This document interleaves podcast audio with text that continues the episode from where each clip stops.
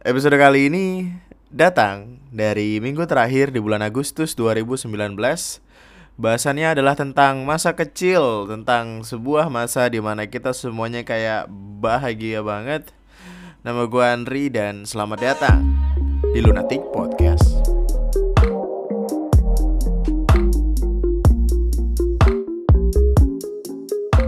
Selamat datang kembali di sebuah podcast yang akan menemani malam ju ayo Ewing kali ya. Jadi ceritanya gue baru banget bangun habis uh, begadang gak karuan sama teman-teman gue, main Mobile Legend, nontonin Netflix segala macem. Terus kayak ah, gue ngelihat ini kan sebenarnya udah hasil recording ketiga nih. Ini gue untuk apa udah rekaman untuk ketiga kalinya karena yang pertama gagal, yang kedua juga gagal karena satu dan lain alasan. Jadi kayak gue mutusin ya udahlah record ulang lagi aja. Bete, gue juga bete. Benci banget ngomongnya ngal apa ngalor ngidur ngelantur ngelantur nggak jelas. Ya emang gue biasanya ngelantur gitu, tapi yang kemarin lebih ngelantur lagi. Padahal udah apa berani-beraninya uh, nge-live di IG gitu kan. Follow dong Instagram Lunatic Twister. Yoi lunatic twister L L ya lunatic lah pokoknya lunatic twister. Biar gue bisa dapat sepuluh ribu followers terus gue bisa swipe up swipe up gitu kayak kayak artis. Biar gue bisa beli apa apa pakai exposure. Gue pengen makan ketoprak pakai exposure. Uh, anyway. Uh, biar gue mulai podcast ini dengan uh, impresi gue akan sebuah film yang baru banget keluar dan ini rasanya menyenangkan juga gitu untuk ditonton. Jadi hari Sab eh hari Jumat kemarin gue nonton uh, Gundala. Sebuah starter eh apa sih namanya? Sebuah film pertama yang dikeluarkan untuk memenuhi Bumi Langit Cinematic Universe yang nantinya akan menjadi sebuah apa ya apa sih namanya tuh kalau itu cinematic universe sebuah universe gitu sebuah semest apa sih? Sebuah tempat di mana akhirnya Indonesia punya superhero superhero nya dan ya bakal jadi kayak Marvel atau DC gitulah. Bedanya ini dengan karifan lokal aja gitu. Uh, to be honest gue gimana ya? Sebenarnya agak membingungkan tau pak yang namanya ngasih ngasih apa ngasih komentar ke sebuah karya yang mana karyanya itu punya hype yang banyak dan diciptakan oleh orang Indonesia gitu. Takutnya kalau kita ngomong sesuatu kayak ah gue nggak demen film ini nanti kayak wah lu parah lu. Orang Indonesia masih nggak suka film Indonesia. Apa gitu kan. Tapi ya enggak enggak. Maksud gue gue nggak bukan bukannya gue nggak suka sama filmnya gitu. Gue cukup menikmati filmnya cuma ada beberapa bagian yang yang ya ya mungkin butuh improvement gitu. Karena uh, ini kan produksi biaya produksi film ini tidak sebegitunya mahal gitu kalau dibandingkan sama film Marvel dan sama DC gitu. Dan ya gue pikir masalahnya juga di research di di modal dan lain sebagainya. Jadi kayak ya itu udah lebih dari cukup gitu untuk untuk menjadi sebuah permulaan film atau awal dari segala macam cerita yang nantinya akan terjadi di Bumi Langit Cinematic Universe kayak sebuah perkenalan yang epic gitu. Tapi gue tuh gue nggak mau nggak mau bilang uh, eh, gue nggak mau hipokrit dengan bilang film ini sempurna gitu karena enggak ya ya orang lain juga bakal setuju kalau nggak ada yang sebu nggak ada yang benar-benar sempurna dari apa pun yang dipikir sama orang gitu tapi waktu gue bilang gue menikmati bagian film ini hanya pada bagian ending itu kayak emang beneran terjadi gitu. Sepanjang film justru yang adegan paling epic menurut gue yang paling mantap adalah bagian di mana uh, villain utamanya villain terbesarnya Kiwi Lauk diperkenalkan di ending film itu di akhir dari film itu. Itu Gila, Sujiwo Tejo pak, bener-bener yang uh gitu. gimana ya tensinya dapat banget. Gue seneng ngeliatinnya. Malah jadi gue gua jadi pengen ada di bagian gue pengen jadi orang jahat aja lah gitu. Gue nontonin orang jahat aja gitu. Gue tim orang jahat aja nih gitu. Jadi mati mati dah gitu. Kayak serem seremnya tuh mantep dapat dan ya keseluruhan filmnya juga menarik. Ada bumbu-bumbu ketawa seneng actionnya juga dapat cuma masalah ada nggak tahu ada kayak ada beberapa katukat yang yang kayaknya masih terlalu kasar dan dan gimana ya? Eh tolong nih tolong. Gue gua tiba-tiba lagi pengen ngomongin film karena ini adalah salah satu film yang emang gue tertarik banget gitu. Karena uh, eh, gue nggak pernah se excited ini selain sama Avengers. Pokoknya pokoknya MCU kan gue anak MCU banget tuh. Nggak DC lah gue bukan tim DC kan. Berantem ntar gue di Twitter pokoknya gue tim MCU banget gitu lah. Uh, eh, MCU tuh udah gue tontonin strukturalnya sampai habis gitu. Dan uh, excitementnya tuh sama kayak waktu zaman zaman pertama kali gue nonton Captain America The First Avenger. Terus kayak ngerasanya wah ini kayak awal mula juga nih gitu. Yang padahal MCU juga dimulainya dari Iron Man. Kesotoyan yang luar. Kok ada ayam anjir. Intinya uh, lo bakal nemuin banyak karakter di film Gundala. Lu bakal nemuin keseruan yang kayaknya udah udah ya udah makin menipis di jagat perfilman Indonesia gitu. Yang mana ini menyenangkan sekali karena kalau lu lihat uh, lihat ke belakang gitu 10 tahun ke belakang yang lu lihat di bioskop paling rata-rata film film setan tapi yang di zoom in zoom out dadanya ya. Kan waktu itu ada bagian oh anjir gue gue inget gue pernah nonton film film apa ya? Pocong pocong tiga apa pocong apa gitu. Soalnya kan di Indonesia kan nama judul film aneh-aneh kan. Kemarin aja gue sempat google google ada judul film namanya pocong mandi goyang pinggul gitu-gitu. Dan dia udah ada dua season. Nggak tahu gue nggak paham. Pocong mandi goyang pinggul anjir bingung gak lu itu film pocong apa gitu? Pocong dua apa pocong tiga gitu? Ada pocong ada pocong di atas. Ada pocong di atas terus uh, ada si ceweknya lagi naik tangga lagi jalan. Terus si ceweknya nih kaget ah pocong! gitu. Terus si ceweknya nih uh, kelihatan panik tapi yang di shoot tuh dadanya. Tidak pocongnya tidak muka si ceweknya. Maksudnya kayak ini maksudnya apa? Dadanya teriak-teriak apa gimana? Mohon maaf gitu. Sebel sendiri. Jadi kayak bener-bener angin seger banget lah untuk masuknya BCU Bumi Langit Cinematic Universe. Uh, ada Gundala, terus nanti 2020 katanya ada Sri Asi, terus ada Godam gitu-gitulah.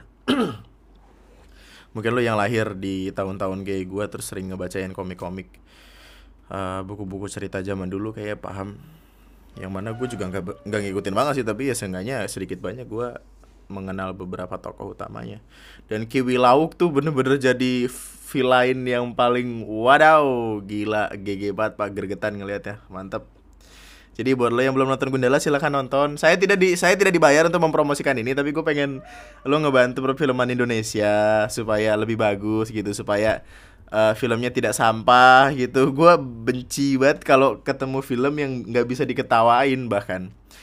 Biasanya kan kalau film tuh bagus jelek, eh bagus standar jelek kan ya gue nggak tahu ini subjektif orang lah gitu intinya subjektivitas gue berkata kalau uh, at least film ini kalau nggak nggak gue nikmatin bisa gue ketawain lah gitu dengan apa pun yang ada di dalamnya gitu yang mana ini akan terdengar sangat amat jahat tapi ya namanya namanya film kayak dibuat dengan bercanda kayak waktu itu yang filmnya si Ata tuh ya Allah pak. Itu gue bercandain mulu sama temen gue tuh. Eh gitu gitu aja bisik bisik bisik bisik dikit dikit dikit dikit kayak wah apaan sih? gitu. Kayak dikit-dikit hah? Kok gini? Gitu. Filmnya apa sih film apa tuh? Judulnya lupa waktu itu. Yang kayak mengandalkan mengandalkan aktor-aktor mahal tapi tidak terlalu terlalu memberikan impact besar gitu uh, ya intinya itulah nonton nonton di bioskop ya. Mantap. Uh, supaya nggak ada lagi film-film yang bisa kita tertawakan atau bahkan kita diemin atau kita tinggal tidur atau cabut dari bioskop gitu. Ya oke okay, mantap. Eh gini ngomong oh iya masa kecil pak. Aduh. Gampang banget ke distract aja deh ke distractnya 10 menit bagus banget gue Jadi uh, kali ini gue pengen ngebahas tentang masalah masa kecil. Jadi beberapa minggu lalu sebelum gue ada niatan buat ngomongin mau ngebahas ini, gue tuh lagi ada di dalam obrolan sama teman-teman gue. Ya, yeah, sesaat sesaatnya gue juga gue punya teman gitu beberapa. Terus mereka lagi lagi ngobrolin masalah Dufan, Dufan-Dufanan gitu lah, mau ngajakin kita main ke Dufan ngumpul-ngumpul, foto-foto di sana gitu-gitu. Nah kan gue gue kan bingung ya mesti gue belum pernah ke Dufan nih gitu ya terus gue nanya eh emang di Dufan ada apaan aja? Gitu kan. Eh satu teman gue ini nyeletuk. Ah kok lu nanya? Emang lu belum pernah ke Dufan? Di najis belum pernah ke Dufan. Masa kecil lu kurang bahagia amat man. Gitu. Digituin. Gue salah apa namanya gue hidup dan besar dengan tidak pernah ke Dufan? Apakah gue salah? Apakah itu sebuah dosa? Sedih langsung. Kayak iya iya gue belum pernah ke sana. Kenapa emang lu kecil ke mana aja? Ya gue sibuk cacingan. Gimana? Apaan sih? Ya, ya udahlah. Kan namanya belum pernah kan tidak tidak sebegitunya penting gitu. Itu coba Dufan gitu pikir gue terus gue kayak jadi makin sadar gitu. Iya juga ya. Kayaknya gue waktu kecil tuh tidak gue gue nggak ngabisin masa kecil gue dengan dengan benar-benar purely bahagia gitu ya kebahagiaan gue waktu kecil cuman sekedar nonton film eh nonton film nonton kartun hari minggu pagi uh, beli makaroni di warung muter-muter mainan di sekolah kan pulang boker di celana gitu kan naik sepeda. Makan jajan. Karena gimana ya? Gue tidak lahir dan dibesarkan dari sebuah keluarga yang cukup mampu untuk liburan di tempat-tempat mahal bangsanya Dufan. Dufan tuh mahal loh cuy dia kagak kagak ceban lima belas ribu kagak mahal. Ya emang kalau ada promo kadang-kadang murah. Tapi ya tetap aja murahnya promo ya tetap mahal gitu buat gua. Apalagi uh, bokap kan eh gini gini gue jelasin lo dari awal deh. Gua gua kayaknya udah pernah ngomong ini tapi ya udahlah. Gua kan lahir di Lampung di Lampung Tengah kecamatan Rumbia bla bla bla gitu lah pokoknya dalam situ. Dan uh, gua di Lampung sampai umur lima tahun lima tahun gue dibawa ke Jakarta sama nyokap karena nyokap kerja di Jakarta. Nyokap ini sebenarnya kerja kerja jadi jadi kayak buruh pabrik gitulah. Terus uh, setiap Sabtu Minggu nyokap balik ke Lampung. Yang mana itu sudah berjalan beberapa kali gitu tapi akhirnya nyokap capek apa gimana jadi akhirnya gue dibawa aja ke Jakarta gitu nah di Jakarta ini gue uh, ya tinggal di sebuah kontrakan gitu. Jadi kayak jadi kayak ada Habis sih gue pengen nyebut perumahan tapi kontrakan. Gue pengen nyebut kontrakan tapi kagak kagak enak banget nyebutnya kontrakan ya. Eh pokoknya gue ngontrak lah gitu di sebuah wilayah yang isinya kontrakan semua gitu. Perumahan kontrakan udah lah bodo amat. Uh, Dan ya udah gitu gue menghabiskan hari-hari gue uh, Pagi uh, makan makan cakwe. Gue Ayo susah banget dulu gue ya pokoknya pagi makan. Iya ya udahlah orang juga pagi makan pokoknya gue sekolah siang siang ke sore. Gue udah di rumah di rumah juga gue uh, ya udah nontonin TV atau atau muter-muter. Gue nggak tahu dulu semembosankan itu hidup gue apa karena ya dulu kontrakannya itu cuman kayak satu petak kotak ukuran kamar gue ini loh jadi kayak ya udah gitu kamar gue sekarang adalah rumah gue yang dulu gitu yang mana itu adalah kontrakan punya orang bayar berapa ratus ribu gitu sebulan. Dan dia dengan dengan kemiskinan yang tiada tara waduh so kemiskinan disombongkan anjir malu. Pokoknya dengan dengan dengan kapabilitas uang yang tidak banyak gitu ya nggak mungkin dong untuk gue pergi ke Dufan gitu. Sebenarnya ya mungkin bokap nyokap gue pengen ngebawa gue ke tempat-tempat yang yang semenarik itu tapi kayak gue mikirnya ya udahlah ngapain gitu mending buat makan gitu kan. Makan aja susah bayaran sekolah juga belum tentu kebayar gitu daripada sosokan pergi ke Dufan tapi nggak bisa makan ya kan? Ya udah gitu. Dan ya mau gimana lagi hiburan gua? Hiburan gue cuma TV kalau nggak TV air. Karena gue nggak tahu kenapa dulu dulu tuh dulu tuh gue suka banget main air tapi gue nggak bisa berenang. Nggak tahu kenapa gue kayak ikan tapi ikan yang di pinggiran kali tuh yang klepek klepek klepek gitu ya udah nggak ada lagi pak. Hiburan gue cuma jalan-jalan muter nonton di TV exactly nontonin TV TV tabung kotak 14 inch yang yang bener-bener kotak gitu yang satu banding satu. Uh, ya udah gitu. Makanya orang kalau orang bilang kok lu masa kecil lu nggak bahagia banget? Ya emang. Ya emang kagak bahagia mau gimana lagi pak dari sananya gitu. Cuma gue nggak tahu gue karena karena gue lahir dan dibesarkan dari keluarga yang seenggaknya mengerti konsep konsep uh, tidak punya uang itu seperti apa kami menciptakan kebahagiaan yang yang ya menurut kami membahagiakan gitu. Gue tuh makan cakwe aja udah seneng aja serius nih di di kontrakan gitu kan kayak ada tukang cakwe yang dibopong gitu dibopong di pundak gitu. Jadi dia jual, jualannya dua uh, cakwe sama kue bantal. Nah biasanya tuh kalau pagi gue sarapan pakai cakwe exactly pakai cakwe. Cakwe kan dia satu gope kan jadi ya beli seribu dua ya kan makan pakai nasi syukur-syukur kalau ada saus gitu kan saus cakwe yang cuka cuka sama cabe itu yang yang kha gitu yang cakwe gak enak kalau nggak pakai itu gitu. Terus makan uh, sekolah sekolah pulang nontonin TV gue beli makaroni. Biasanya makaroni juga kan gopean satu bisa beli seribu dua ribu gitu. Aja lucu dah kalau kalau inget-inget masa dulu. Gue lucu dah. Soalnya dengan dengan keadaan seperti itu gue sangat amat menghargai uang dong. Maksudnya uh, nominal apa pun yang gue punya itu akan sangat gue hargai gitu.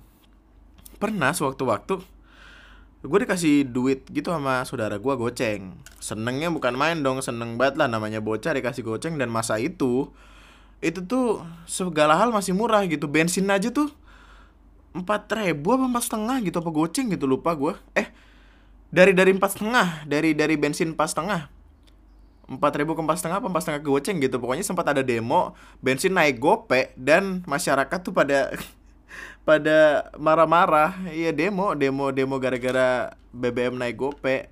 Gue sebenarnya waktu itu masih masih kayak mikir lah lu gope aja demo gimana sih? Ternyata sekarang gue kalau gue mikir kayaknya itu bisa jadi sangat amat membahayakan kalau naik gope pun gitu. Taruh lagi nih nih. Uh, uh, tukang ojek deh. Tukang ojek kan pakai bensin kan tidak mungkin pakai pakai nasi kan. Ya mungkin sih buat makan tapi kan motornya pakai bensin tidak pakai nasi dong. Masa bensinnya eh motornya berjalan pakai tenaga nasi pulen yoi kah? Misalkan tukang ojek tukang ojek uh, dia beli bensin yang biasanya eh, di biasanya goceng dapat satu liter tiba-tiba naik jadi goceng gope ya kan? Uh, jadi harga go, harga harga ojek naik. Harga ojek naik kalau tukang sayur mau naik ojek mau diantarin ke pasar uh, tukang sayurnya bayar lebih mahal. Jadi harga sayuran di pasar dimahalin harga sayuran di pasar dimahalin harga warteg dimahalin harga warteg dimahalin uh, tukang bangunan kalau makan harganya dimahalin. Jadi tukang bangunan harga lebih mahal bangunan lebih mahal uh, Indonesia kolaps ya kan? Coba gitu mikirnya peran dunia ketiga gitu. Aduh ada ada aja pokoknya gue lahir di masa di mana uh, eh, BBM aja tuh masih sekitaran pas setengah apa goceng gitu gue lupa. Dan gimana ya punya duit gocengnya tuh udah senangnya bukan main gitu kayak wah gue beli bensin seliter gitu. Mabuk lem mabuk eh mabuk bensin gitu nyium bensin tidak dong. Itu hilang duit goceng itu hilang aja tuh gue nangis exactly nangis bener-bener kayak sedih sesedih itu. Saya kira kan bokap gue kayak kasihan gitu kan kayak yaudah nih eh, lima ribu buat gantiin itu udah nggak usah nangis lagi gitu. Ya gue makin kejer dong kenapa? Ya karena kalau misalkan duit yang dari bude gue itu gue sengaja pura-pura hilang terus gue simpan gue dapat goceng lagi harusnya jadi ceban. Kenapa jadi goceng doang? Gitu Aduh, otaknya udah nggak beres dari kecil. uh, yang lucu tuh dulu semuanya masih serba murah, dulu semuanya masih menyenangkan. Gorengan aja tuh uh, gope satu masih gope satu. Dulu tuh ada abang-abang, abang-abang gorengan yang didorong gitu loh. Jadi dia gorengnya tuh di di yang dorong-dorong itu kayak dia pakai modelnya kayak sepeda atau kayak tukang jahit gitu lah kayak tukang jahit yang di goes-goes gitu karena kan biasanya rata-rata tukang gorengan di pinggiran jalan gitu kan gue gue ada cerita menarik nih ini ini cerita cerita paling memorable dalam hidup gue dan karena cerita ini juga gue jadi lebih menghargai uang gitu gue lebih menghargai yang namanya perjuangan. Karena punya duit tuh nggak enak gitu. Gue pengen alasan sederhana kenapa gue pengen kaya adalah supaya gue nggak mengalami hal-hal yang gue rasakan waktu bocah. Karena itu sangat amat menyebalkan kalau misalkan itu kejadian sama uh, katakanlah keluarga gue nyokap gue adik gue atau kalau misalkan gue punya anak atau gue punya istri tuh gue ngalamin hal yang sama kayak gitu gue nggak mau. Karena itu pahit banget pahit.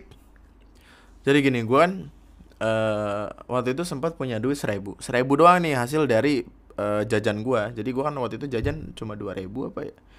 Namanya SD kan? SD masih murah-murah pak. Dulu di jajanan SD intinya gue megang seribu terus uh, bokap punya gopek gitu mas ini beli kopi. Kopi waktu itu masih gopean ya kalau nggak salah. Terus gue gue beli go beli gopek kan beli kopi yang gopean bikin kopi buat bokap.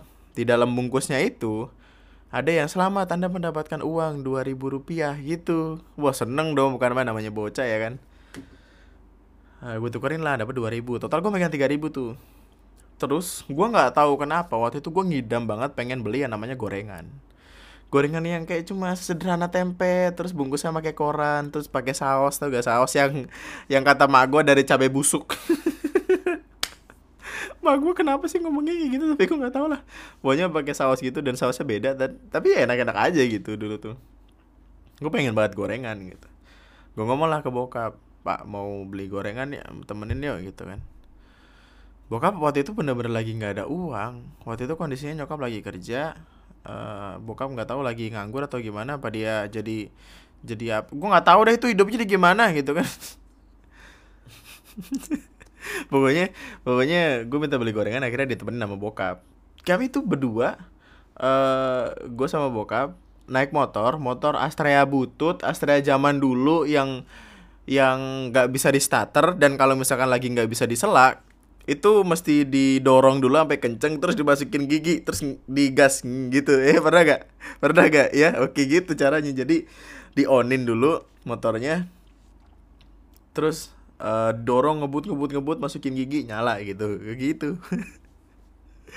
Uh, nyadet lah kami tukang gorengan. Gak ketemu temu tuh udah muter-muter jauh banget. Gue udah bete kan kayak udah kesel banget namanya bocah. Bocah juga kalau kalau apa kalau mainannya hilang aja sedih apalagi kayak apa-apa yang dia pengen gak keturutan gitu. Akhirnya ketemulah kami sebuah pom bensin. Eh enggak. Jadi motornya mati dulu tuh. Motor mati karena bensinnya habis. Kebetulan waktu dorong-dorong itu kan dorong dulu tuh jauh namanya Jakarta. Waktu itu kan udah panas ya kan? Gue nggak tahu dulu tuh udah udah sepanas itu. Dorong tuh lewatin kuburan gitu-gitu. Ada pom bensin pom bensin ini di depan pom bensin itu ada uh, tukang gorengan. Pas banget di depan tukang gorengan. Duit cuma punya tiga ribu. Jadi kami kami harus menentukan pilihan mana yang harus menjadi prioritas gitu. Apakah beli gorengan atau beli bensin. Akhirnya kami pecah dua tuh duit. Seribu buat beli gorengan. Buat beli tempe dua biji. Kan gope-gope tuh jadi seribu. Buat gue makan berdua sama bokap. Terus uh, dua ribunya dipakai buat beli bensin dua ribu exactly dua ribu dipakai buat beli bensin. Dan gue nggak tahu ya kayak itu itu emosional banget gitu. Soalnya gue nggak tahu kenapa gue nangis. Dulu kan gue cengeng banget ya bocahnya. Anjing gue nonton uh, Candy aja itu sinetron Candy nangis gue gak tau gue kayak sedih aja gitu. Kok gue miskin banget gitu. Kok ada orang yang punya mobil sedangkan gue beli bensin aja dua ribu gitu. Uh, itu bokap ceritanya dia minjem duit sama gue gitu. Gue nggak tahu kenapa dia omongannya tuh kayak bisa banget dah. Coba pakai duit kamu dulu mas. Kan gue pikir kan iya kan itu dari SPBU gitu. SPBU tuh adalah sebuah tempat yang kayaknya dulu tuh mewah buat gue dulu tuh semewah itu pom bensin tuh bukanlah sebuah tempat yang bisa kami datangi setiap hari gitu. Tidak mungkin dong masa bensin habis setiap hari? Iya ya udah dua ribu tuh dipakai buat ngisi bensin. Ternyata dapat uh, setengah liter apa pokoknya di bawah setengah liter lah gitu. Terus pulang. Dengan keadaan seneng dan sedih dalam waktu bersamaan gitu. Kayak itu tuh menjadi memorable karena gue yakin gue nggak bakal bisa ngulangin kejadian itu lagi gitu. Tukang gorengan SPBU yang 2000 wah dorong dorong motor anjing deh panas dorong dorong motor demi gorengan gorengan. Gue nggak tahu gue jadi hilang minat sama gorengan kayak semenjak saat itu dah. Sekarang itu gue kalau ngeliat gorengan kayak oh ya gorengan ya udah gitu.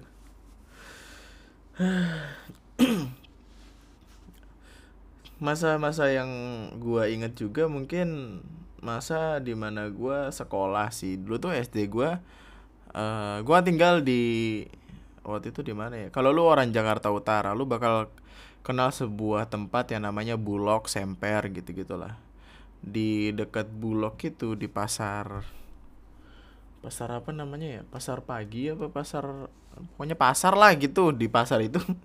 Dia ada gang gang kancil namanya dan gue ngontrak di situ. Uh, gue sekolah di dekat situ. SDN 05 pagi apa 04 pagi gitu gue lupa ada paginya exactly pagi SDN 05 pagi gitu. Lupa gue 4 apa pagi. Pokoknya SD itu adalah salah satu tempat di mana gue nginget banyak banget hal-hal lucu. Soalnya semuanya tuh masih masih semenyenangkan itu dulu. Uh, sekolah tuh masih males-malesan ya kan? Masih mager-mageran naik sepeda uculuk uculuk uculuk bocah ya kan? Sampai sekolah berantem gue gue juga pernah jadi sasaran bullying loh di sekolah tuh waktu zaman SD dulu.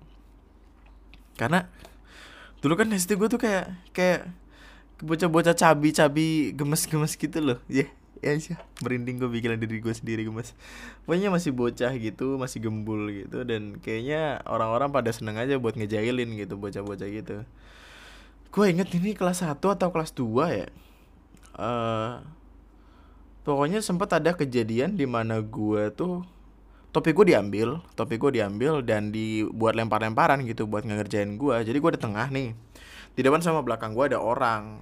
Dia ya ngelempar-lemparin topi gue gitu. Jadi kayak weh mau topi ya mau topi. Dilempar gitu terus lempar gitu. Gue nggak tahu gue apakah gue emosional dari kecil atau gimana tapi itu dia gue tonjok pak. Dan gue nonjoknya tuh tidak di muka tidak di jidat di gigi. Di gigi waktu itu gue pendek apa gimana gue nggak tahu. Tapi kayak gue tonjok di giginya pak gitu kan gigi dia kayak oleng atau oleng aja mobil kali oleng. Kayak truk eh apa sih? Kotrek. Giginya tuh apa bengkok apa? Mendelep ke dalam. Aduh bahasa gue apa sih namanya? Pak mau patah gitu loh intinya itu ya kayak uh, menjurus ke dalam gitu gara-gara ditonjok gitu. Nah di sisi lain tangan gua kan itu kena gigi ya. Dan mungkin tangannya masih tangan bocah jadi lunak robek pak. Robeknya nih ada ada scar gitu. Kalau lihat telunjuk gua ada tangan kanan tuh kayak ada scar gitu. Luka robek. Dan waktu itu gue inget banget rasanya sakit parah perih. Soalnya darahnya udah ke mana-mana dan gue sempat ngeliat kayak ada ada putih-putih gitu. Gue pikir itu tulang anjing. Makanya gue nangis ya kan? Gue nangis. Bak gitu mukul uh, dianya dianya langsung langsung megangin giginya terus duduk gitu jatuh topinya gue ambil waktu topinya gue ambil di dalam topi itu langsung banyak darah gitu kan. Wah iya tangan gue berdarah gitu. Gue nangis ngeliatnya soalnya kayak ada putih-putih gue takut tulang gitu takutnya ntar ntar tangan gue jadi tulang semua gue nggak tahu kenapa gue bego. Terus uh, pihak sekolah nelfon nyokap. Nyokap ke sekolah nyokap ke sekolahan gue ngeliat gue nyokap nangis. Kami sama-sama nangis? Ya kira disuruh pulang gue disuruh pulang ke rumah ada bokap bokap ngeliatin kami berdua nangis nangis juga sama-sama nangis. Lucu dah aja. Ma berdarah. Kamu ngapain sih berdarah kayak gitu? Gitu pulang ke rumah. Kalian berdua ngapain sih?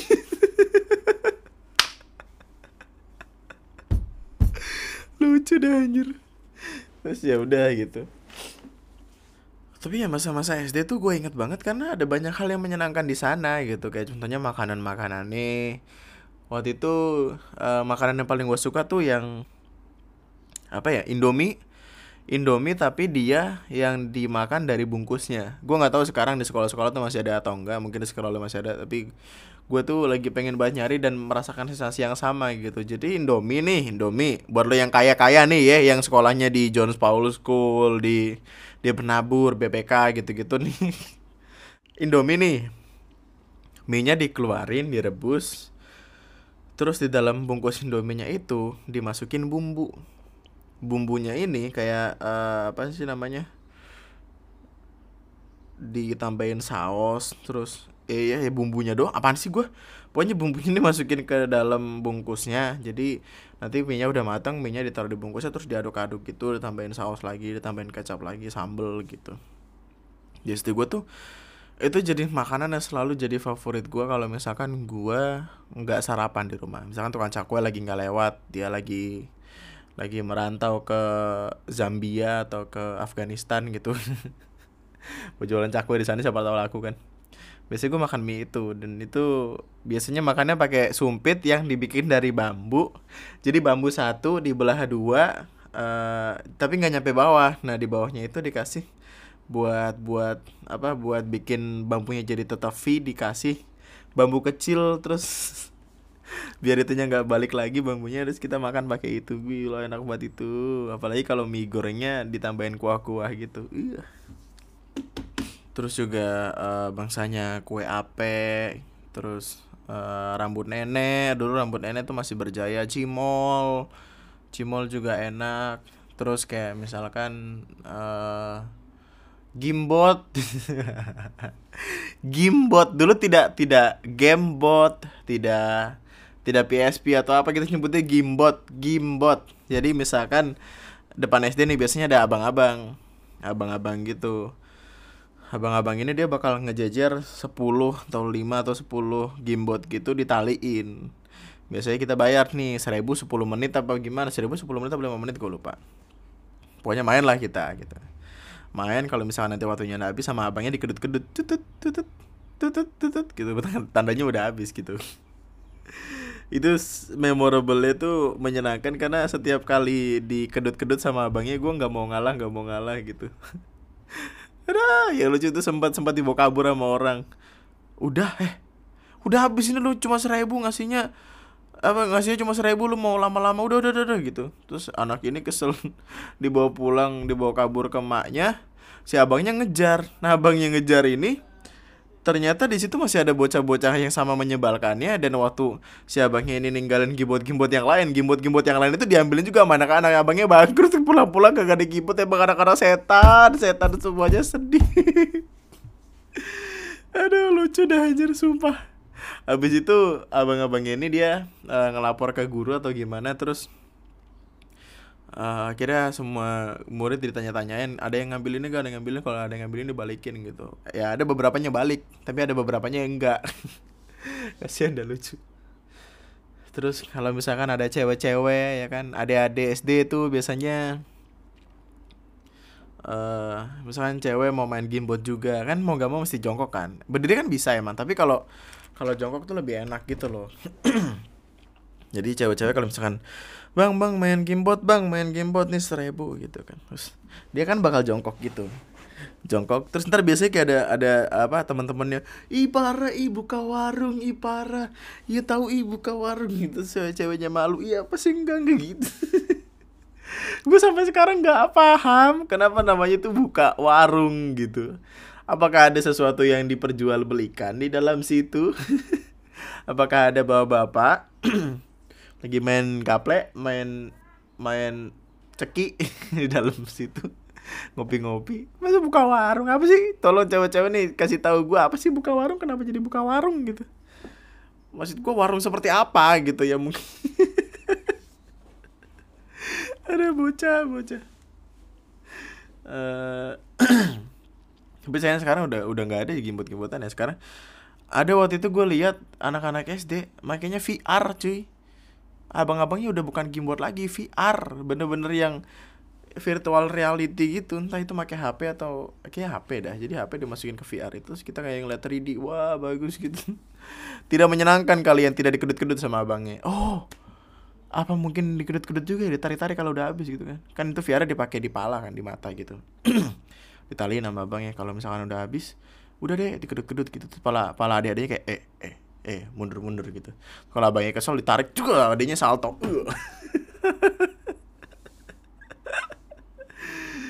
Ada uh, biasanya juga ada tukang abang-abang tuh kita ngumpulin uh, tajos Yu-Gi-Oh atau buku buku Digimon itu yang sampai sekarang gue nggak lengkap lengkap gue bingung dah.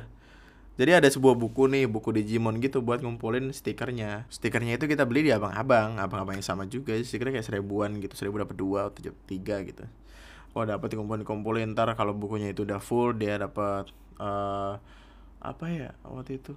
Pokoknya ada yang bilang pernah ada yang dapat PS gitu. Makanya kita pada seneng gitu PS 1 atau PS 2 gitu. Jadi kayak memacu tapi tidak ada yang pernah berhasil karena dimanipulasi sama abang-abangnya.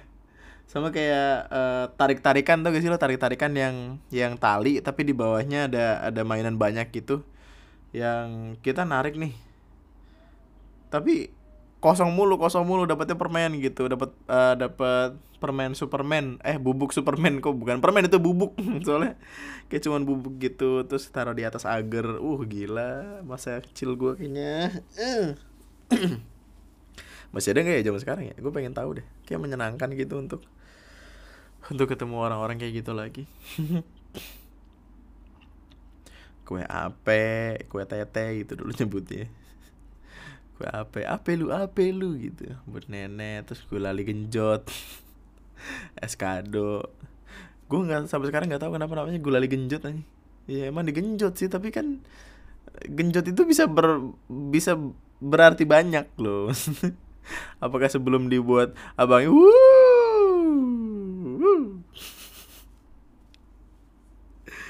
Terus uh, ya paling gue pulang dari sekolah main PS Main PS juga masih yang PS1 tuh gitu. PS1 yang kecil Yang memory card harus ditiup-tiup dulu Atau kaset CD harus dimasukin diputer. Jadi ini PS1 Dipencet kan kebuka Kalau kayak kayak DVD gitu loh Mau masukin kaset di kasetnya dimasukin cetek diputar dulu Cis, gitu. Baru didorong gitu. Sotoy kesotoyan bocah. Uh, waktu itu PS1 masih mainin ya. Uh, Harvest Moon terus Digimon terus uh, apa sih satu game itu namanya? Bisi Basi yang yang dia challenge challenge battle battle gitu terus Naskah Rumble Naskah Rumble aku masih inget passwordnya. KMZWAY 87AA uh, unlock mobil gitu semua. Waktu itu sebenarnya PS2 itu udah keluar cuma PS2 tuh apa ya lebih mahal gitu lah PS1 tuh kayaknya cuma 2000 atau 3000 gitu sejam tapi PS2 tuh goceng lah sejam gitu. Makanya jadi kayak cuma sultan-sultan biasanya yang mainin gitu. Jadi kayak waktu itu kan masih SD gua biasanya SMP eh, SMA gitu yang mainin GTA dan itu masih masih pada seneng gitu. Kita kita ngeliatin aja udah udah udah happy banget dah ngeliatin orang main PS tuh udah kayak wah PS wah gitu. Seneng. Terus kenakalan dulu tuh cuman main PS terus main dingdong main dingdong yang koinnya seribu satu main dingdong Tekken terus yang pesawat-pesawatan itu yang tembak-tembak tembak-tembak itu yang gua nggak tahu itu kesenangan apa yang didapat dari situ tapi dulu sering banget main di situ terus biasanya uh, kan itu balik dari sekolah balik dari sekolah pulang dulu ke rumah ganti baju terus main ke PS-an atau dingdongan gitu. Terus uh, sampai rumah tidur lagi gitu. Nah biasanya kalau sabtu minggu kan kita biasanya bangun pagi nih sengaja bangun pagi bocah-bocah ngajar nonton film kartun film anime gitu gitulah film anime. Karena kan gue nggak tahu kenapa kayaknya ini berlaku sama gue dan orang banyak dan itu dari kecil gitu setiap Senin sampai Jumat itu tuh bangun susah banget buat pagi. Tapi kira Sabtu sama Minggu tiba-tiba kebangun udah jam 6 lah masih jam setengah enam gitu. Gue gak tahu kenapa kayak refleks aja gitu. Biasanya di TV tuh semuanya dimulai dari jam setengah tujuh jam enam setengah tujuh gitu. Jam enam biasanya ada tayangan Ultraman tapi yang versi sebelumnya. Jam setengah tujuh tuh uh, Tamiya Tamiya Let's and Go Let's and Go berlari dengan angin ya kan berlari sama angin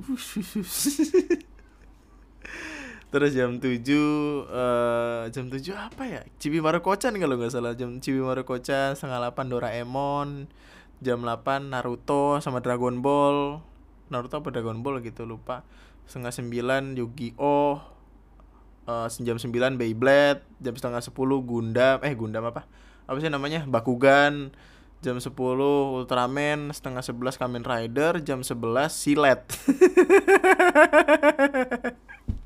karena biasanya gue dapat dapat jatah nonton itu tuh sampai jam 11 sampai silet silet tongol gitu sih biasa mak gue silet jam 11 sampai jam 12 lupa gue pokoknya silet udah nongol udah gue udah nggak boleh main lagi nggak boleh nonton TV udah gantian mak gue gitu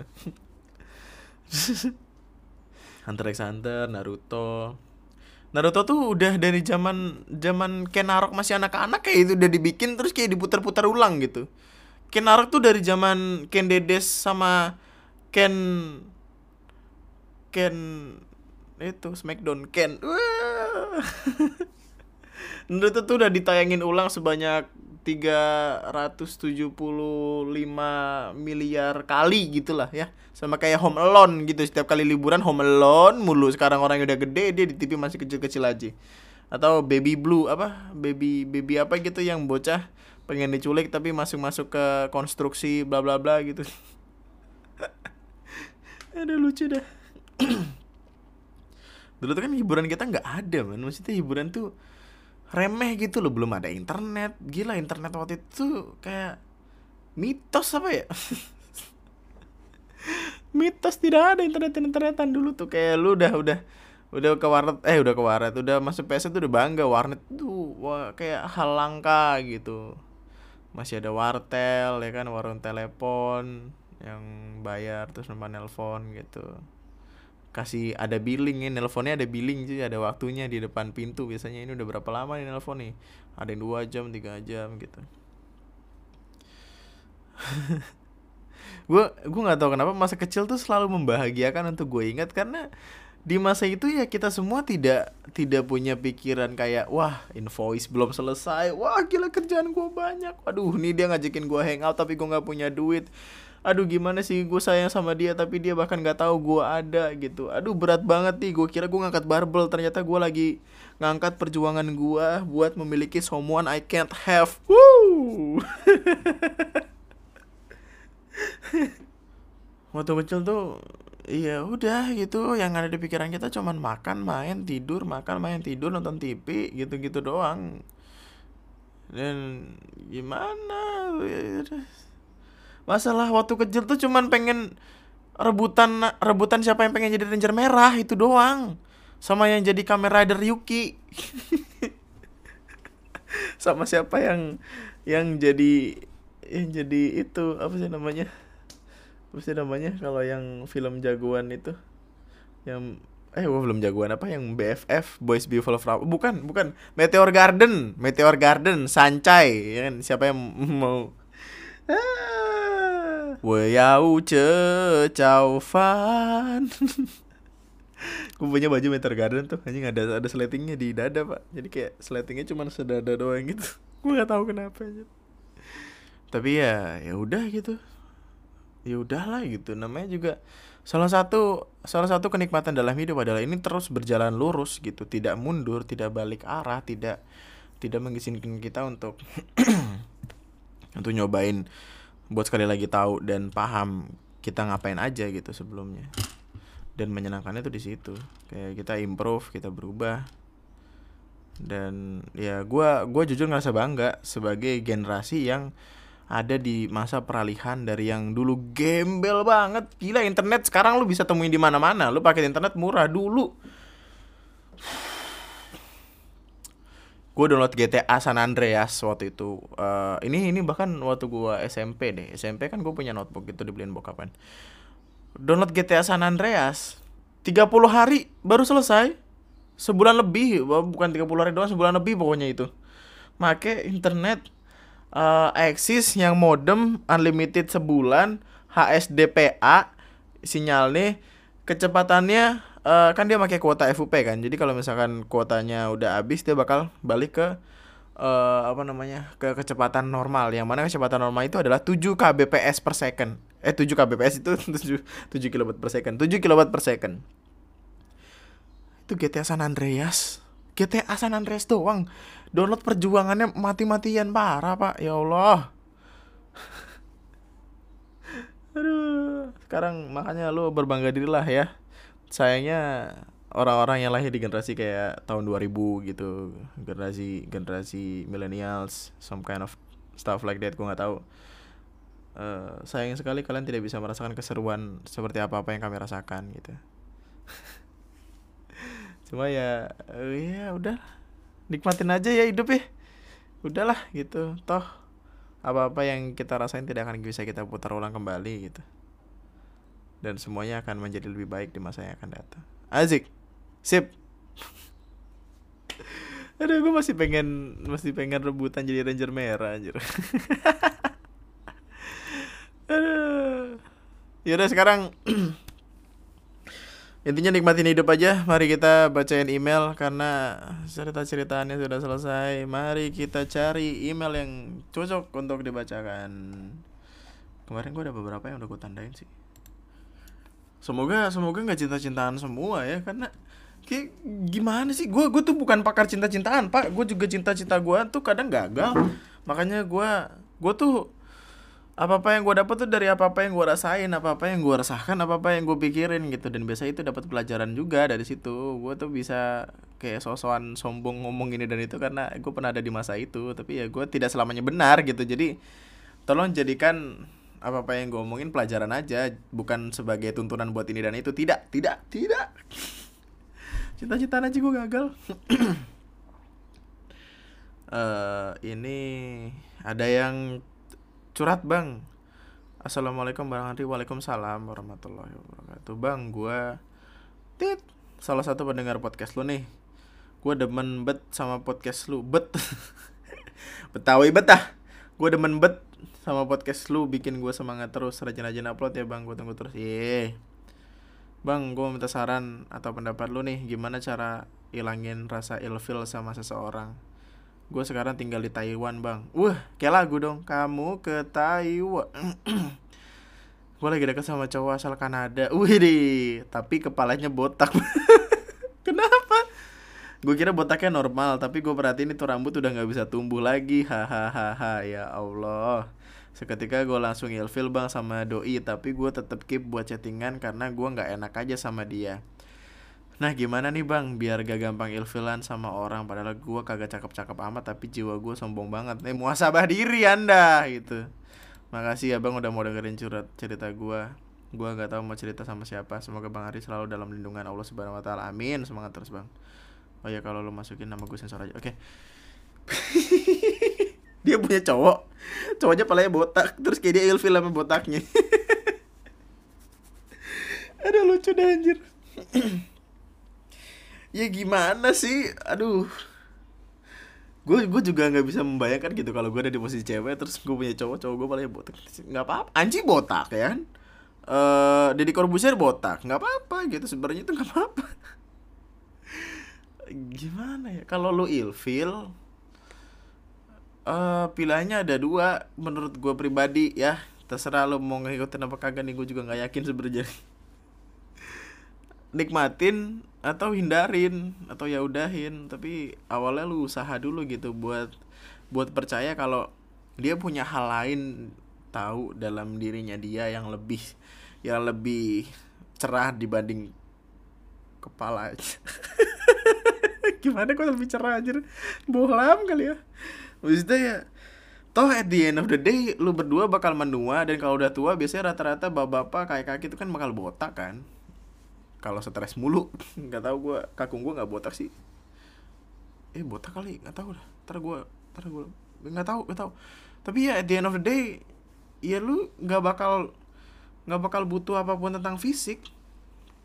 Lu nggak bakal butuh apa pun tentang tanda cakap atau enggak dia botak atau rambut panjang atau rambutnya ada atau lurus atau segitiga gitu. Kita nggak ya ya udah gitu kalau emang lu udah beneran sayang sama dia lu bakal nerima setiap kekurangan yang ada dari dia gitu. As simple as that gitu. Caranya adalah de- jangan jangan fokus sama jeleknya dia tapi fokus sama cakapnya dia. Dia pasti bagus dalam lain hal gitu. Entah dia bisa bikin nyaman lu lebih baik daripada orang lain entah dia bisa ngejajanin lu lebih banyak daripada orang lain entah dia bisa bayarin kontrakan lu beliin pulsa beliin kuota setiap hari itu cari advantage yang bagus gitu. Maksudnya uh, fokuskan diri lu jangan ke jeleknya dia tapi ke bagusnya dia gitu. Tapi kalau emang nggak ada lagi yang bagus dan lu kayak ilfil gitu ya lu ngomong dulu sama dia atau cari pemecahannya gitu.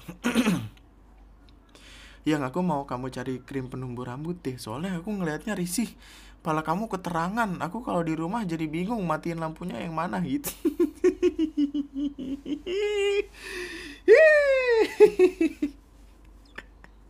ngomongin baik-baik dulu siapa tahu ketemu pemecahannya. Soalnya kalau lo ilfil sendirian ntar lo kayak kayak risih terus nggak nyaman gitu loh. Lo pernah ngerasain yang namanya risih gak sih sama sesuatu? Nanti lo risih sama cowok lo sendiri gimana ceritanya lo mau lanjut sama dia? Kalau lo ntar juga tidur sama dia lo takutnya lu kaget ntar tidur sama dia tiba-tiba pala lu eh pala lu mata lu tersilaukan oleh cahaya duniawi. Yo ya itulah gue nggak tahu gue ngomong apa dari tadi. Pokoknya itulah ya. Semoga aduh. Terus ini dari uh, halo bang Andri.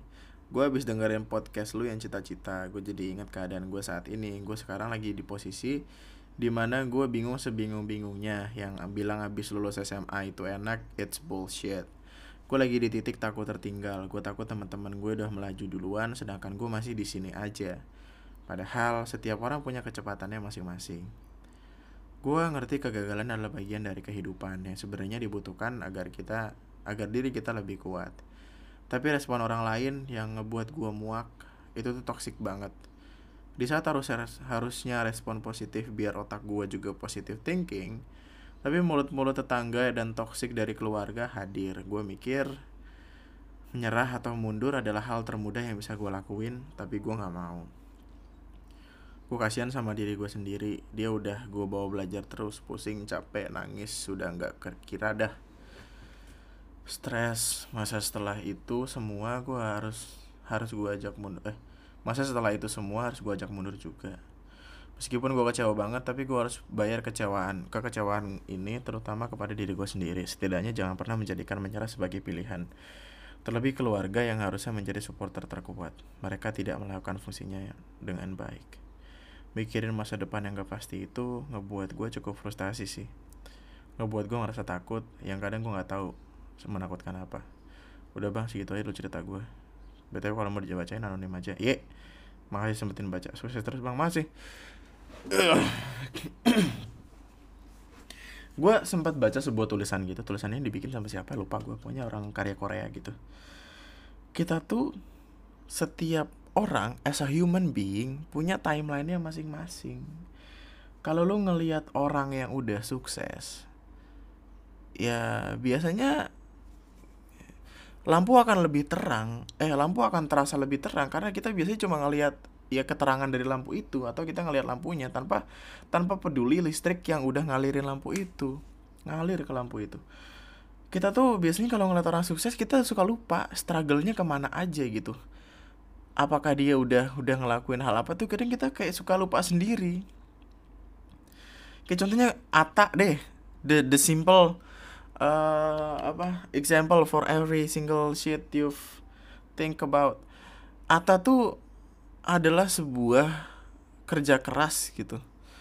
Meskipun kelakuannya agak random dan nyebelin emang gue tahu gitu. Dulu tuh gue sebenci itu sama atas sekarang kayak ya dia udah jadi salah satu orang paling dikenal di Indonesia dan di dunia bahkan.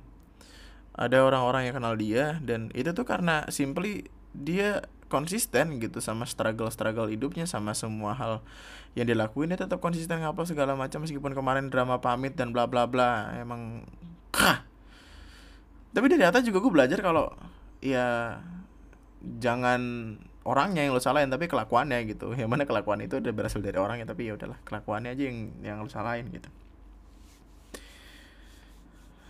Struggle tuh kadang suka nggak dilihat sama orang. Kayak kita merasa udah udah udah udah hebat nih udah berjuang banget gitu. Tapi kok malah dia yang dapat sih? Kok malah dia yang lebih hebat dari gue ya karena lu nggak tahu kemungkinan besar orang yang ada di depan lu ini yang ada lebih dari lu ini dia punya struggle yang lebih parah daripada lu dan timeline hidup tuh masing-masing ya karena emang semuanya itu berdasarkan sama keyakinan sama usaha bla bla bla gitu gue agak sukses-sukses karena gue males aduh orang tuh punya jalannya sendiri, punya waktunya sendiri. Lu mungkin ada ngelihat ada orang yang tiga setengah tahun udah lulus, tapi lu juga ngelihat ada orang yang tujuh tahun baru lulus. Lo ngelihat ada umur 17 tahun udah kaya raya, tapi lo ngelihat juga ada orang yang baru umur 40-50 tahun baru kaya. Lo ngelihat ada yang udah nikah, udah punya anak, udah bahagia di umur 20-an, tapi ada orang di luar sana yang umur 40 bahkan belum ada niatan buat pacaran gitu-gitu. Ya semuanya tuh punya jalannya sendiri punya jalurnya sendiri dan kita ya fungsinya adalah jalan aja di jalan kita sendiri. Ngapain ngeliatin orang lain? Ngapain pengen jadi dia gua lu bla bla bla? Ya udahlah gitu. Maksudnya we have our own life to take care about. Jadi kayak ya udah gitu loh. Cobalah untuk menyaudahkan sesuatu. Cobalah untuk tidak terlalu overthinking. Yang mana itu sebenarnya adalah kebiasaan gue juga. Tapi gue gue membodoh amatkan sesuatu tuh sesederhana itu. Cara gue menjadi bodoh amat tuh yang ngejadiin gue kayak orang sekarang. Misalkan lu gue gue gue ngelakuin A tapi lu nggak suka. Yang padahal emang e, niatan gue ngelakuin A tuh bukan buat ngebikin lu nggak suka tapi niatan gue adalah untuk yang lain tapi lu nggak suka. Dan lu keselama gue ya kayak ya udah gitu. Toh niat gue tidak untuk menyakiti lu gitu. Toh gue pengen ngelakuin ini yang mana itu sebaliknya gitu tidak untuk ke arah lu. Respon nih dia bilang kan tapi respon orang lain yang ngebuat gue muak itu toksik banget. Di saat harus respon positif biar otak gue juga positif. Tinggi tapi mulut-mulut tetangga dan toksik dari keluarga hadir ini ini sebuah kalimat yang sebenarnya kodian banget orang udah udah sering banget make tapi powerful gitu lah. Lo nggak punya tangan yang cukup buat nutup mulut mereka. Lo nggak punya tangan yang cukup buat uh, nutup cangkem dari cocote wong wong saya ngakeh kui caranya adalah daripada lo nutup mulut mereka lo tutup aja kuping lu dua gitu. Kalau nggak lu lu agak turunin dikit biar masih ada kedengeran suara gitu. Karena ya lu ambil yang baik-baiknya lu pentalin yang buruk-buruknya gitu gue tuh udah tidak tidak sepeduli itu sama omongan tetangga atau sama omongan keluarga yang mikir gue kayak bla bla bla gitu. Iya ya udah gitu. Mereka dengan pikirannya sendiri kalau kalau mereka minta penjelasan dari gue yuk mangga gue jelasin. Kalau enggak ya, ya udah gitu. Tanpa tanpa omongan lu dan tanpa apa pun dari yang orang lain bahas tentang gue ya gue juga tetap bisa makan gue tetap bisa tetap bisa bayar cicilan ini dan itu gitu. Gue pengen nantinya ngelakuin segala hal di rumah. Karena gue balas banget keluar rumah. Gue pengen tidur. Gue pengen nantinya ada di satu masa di mana uh, eh, gue di rumah doang dan kaya atau uh, berusaha bekerja keras lah terus sampai tetangga tetangga mikir lu punya tuyul di rumah gitu. Gitu ya. Udahlah. Caranya adalah udah lu udah ngerti lu udah paham lu mau ngarah ke mana. Yang penting lurus saja dulu ke jalan lu. Garis finish tidak akan berjalan menjauh tidak akan berjalan mundur dari lu kalau udah tahu arah yang harus ditempuh dan lu udah tahu lu mau naik apa ke finish itu. Jadi untuk masalah tetangga tetangga lu ya, ya udah gitu. Bayar dia dengan hasil yang nantinya kalau dapat. Bayar dia dengan weh lu kemarin ngatain gua kan nih satu miliar gitu. Eh jangan dong sayang bungkam mulut-mulut mereka bayar mereka dengan hasil yang lo dapetin dari kerja keras yang udah lo bikin. Itu. Yuk i mantap. Kerah. Skip papa pak terus uh, email selanjutnya. Halo bang. Halo bang Andri. Gua Adri. Udah inisial ini santai aja. Oke. Halo Adri. Gua pendengar podcast sekaligus penonton channel YouTube lo yang namanya TNM entah kenapa gue bisa ketemu channel di beranda gue mau cerita sedikit gue punya sahabat yang sebenarnya udah bener-bener dekat. Ya orangnya punya hobi yang sama juga dan juga sederhana. Gue udah temenan sama dia dari kelas 4 SD sampai sekarang jalan SMA kelas 1 gue merasa kalau makin ke belakang gue dan sahabat gue jadi punya jarak. Gue yang dulu kalau sharing cerita ke dia ngajak main ke warnet ke dia ke kantin ke dia ya kecuali kalau ke toilet bukan homo. Iya dong tidak mungkin dong anda ke toilet berdua sharing gitu ya.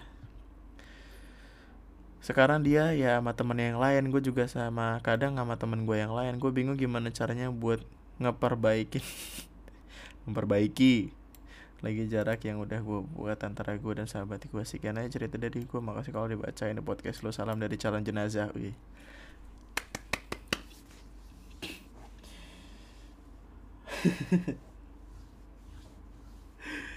kadang-kadang pertemanan tuh lucu dan rumit tuh. Lucu dan rumit di waktu yang bersamaan gitu. Gua gua nggak memposisikan diri gue sebagai orang yang mengharuskan teman gue untuk selalu menganggap gua ada sih. Jadi gua sebenarnya agak-agak agak-agak ngablu nih jawabnya bakal. Tapi ya kalau dia beneran teman lu Iya dia bakal bakal selamanya bareng lu dan nganggep lu ada gitu. Kalau lu emang mulai ngejauh ya emang berarti lu berdua butuh space gitu. Kayak lu dari 4 SD sampai SMA kelas 1 anjing ya mungkin dia butuh orang-orang baru butuh teman-teman baru. Dan percaya gua nanti juga kalau udah tuaan dikit teman-teman lu tuh bakal itu itu aja dan makin nipis kayak dompet di akhir bulan. Mm. jadi ya sebenarnya gua gua nggak nggak nggak bukan dalam artian lu harus ngejauhin temen lu dan udah gitu. Tapi maksud gua kalau dia emang temen lu ya at the end of the day dia bakal balik ke lu dan dan sesantai dulu lagi gitu tapi konteks dasarnya adalah untuk ngasih alas ke semuanya, ngasih uh, tempat pijakan ke semuanya adalah sesederhana dengan ya udah gitu. Maksudnya toh nanti cuma teman-teman yang bakal yang yang deket deket deket deket banget yang bakal stay sama lu nantinya iya satu persatu bakal hilang satu persatu bakal datang. Ada transisi datang dan pergi yang ya bakal ngebikin lu lebih bahagia gitu. Ya mungkin sekarang lagi jauh tapi kan kita nggak ada yang tahu ke depannya bakal gimana. Mungkin ke depannya dia bakal jadi makin jauh. Iya. Kalau lo mau memperbaiki jarak ya gimana ya gue gue gue gini deh. Tidak selamanya lunatic twister dan TNM dan antri apa pun itu benar. Gue gua nggak paham gimana caranya untuk memperbaiki jarak. Tidak. Gue soalnya gue gua orang yang sederhana sesederhana kayak kalau lu masih mau temenan sama gue ya sok mangga. Kalau emang kita mau jauh-jauhan tapi at some point of time masih mau nongki-nongki kenal bareng ya nggak apa-apa gitu. Tapi ya gue lebih memilih untuk meyaudahkan sesuatu dan namanya jarak ya udah gitu. Kalau maksud maksud gue adalah kalau emang dia masih pengen dekat dan main sama lo dia kalau lo ngasih trigger ya sesimpel dia bikin Instagram story lu balas terus chat chattingan terus kayak eh ngopi cuy sebat kita nongki nongki terus dia mau ya ya udah sesantai itu gitu. Soalnya ada yang makin dewasa tuh makin nganggep kayak hidup lu sebagai temannya itu sudah tidak lagi penting. Jadi ya udah gue nggak bisa ngasih tahu gimana cara buat ngeperbaiki jarak yang udah gue nggak nggak paham pak. Mungkin lu bisa ajak dia ngobrol main main warnet main PS ajak fotografi atau lu bilang eh nongki ntar gue bayarin gitu. Biasanya kan kalau orang dibayarin langsung gerak kan. Ya udah gitu. Gue cuma bisa kayak ngasih tahu ya nantinya lo bakal ketemu banyak banget masa transisi apalagi di umur-umur kayak bangsanya 19 ke 22 atau 23 gitu. Nanti lo bakal ketemu orang yang datang dan pergi begitu saja gitu. Dan dibiasakan aja biasakanlah dirimu dengan itu. Apa-apa yang pergi. Kalau dia emang pengen balik lagi dia bakal punya caranya sendiri buat pulang. Kalau dia emang udah pengen pergi ya udah. Ucapkan selamat jalan selamat tinggal dan biarkan dia bersenang-senang dengan dunianya. Uh.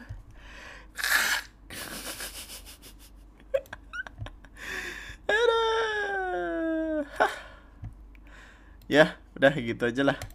Oke. Okay. uh, eh, kayak gue ntar lah gue bikin sesi buat baca-baca email sendiri lah. Cukup banyak juga. Bentar-bentar forum. Udah oke okay, itu aja buat podcast gue kali ini uh, berapa menit sih oh sejam pak ya udahlah semoga kalian bahagia dengan apa apa yang gue bikin dan tetaplah bersama Lonati Podcast. Terima kasih untuk selalu hadir dan menemani gua atau lebih tepatnya terima kasih sudah uh, bersedia untuk gua temani. uh, selamat tidur, selamat malam, tetaplah bahagia, tetaplah baik-baik saja. Lu bisa follow gua di Google Podcast, Spotify atau apa pun itu bisa lo lakuin sekarang, lakuin sekarang. Hey, gue pengen kayak Ata. Lu punya 5 detik buat subscribe, buat follow, buat like, buat favorite podcast ini. Ayo gue tunggu. 5 4 3 2 1 mantap. uh, subscribe juga di channel gue TNM dan gue juga bikin channel baru namanya Lunatic Twister. Di situ lu bisa ngeliatin gue main game terus gue baca-baca cerita atau apalah suka-suka gue gitu. Jadi lebih bebas daripada yang TNM. Atau lo juga bisa follow Instagram gue di @lunatictwister. Tolong banget nih. Kemarin ada yang email gue nanya, "Bang, IG-nya apa?" Itu udah IG gue taruh di deskripsi tiap hari tiap gue bikin video tiap gue bikin podcast itu ada di deskripsi di mana pun itu Google Podcast Apple Podcast Spotify bla bla bla udah ada ya lunatic twister follow aja nggak apa-apa bagus ntar gue bikin konten yang banyak di situ supaya gue bisa sepuluh ribu subscriber terus bisa swipe up itu aja buat podcast gue kali ini nama gue Andri sekian dan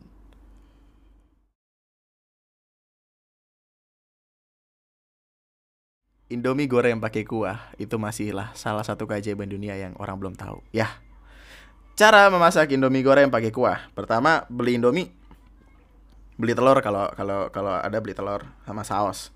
Indomie telur saus cukup. Rebus Indominya, rebus mie-nya, rebus mie-nya, rebus mie-nya. Eh, kagak lah, telur dulu. Lu, lu rebus air, ada muter-muter maaf. Air rebus, udah mateng telur masukin ya kan biar telurnya nanti matangnya pas gitu kagak minyak dulu ntar jadi kalau telur itu kan ntar abrak-abrak eh apa sih kudek kudek kudek gitu intinya air telur masukin mie waktu minyak udah mulai uh, mulai apa cair? Kok cair sih? Minyak mulai lembut. Masukin bumbu ya. Bumbunya lu masukin uh, sausnya lu masukin dah lu aduk-aduk situ. Lu aduk-aduk. Kalau sudah rata, kalau udah merata, lu masukin ke uh, mangkok. Baru yang uh, bawang gorengnya lu masukin belakang lu taburin di atasnya. That would be the best of the best of the best Indomie you've ever had in your life. Indomie goreng pakai kuah. Tidak ada yang bisa meragukan kekuatan Indomie pakai kuah. Yes. Enak mantap.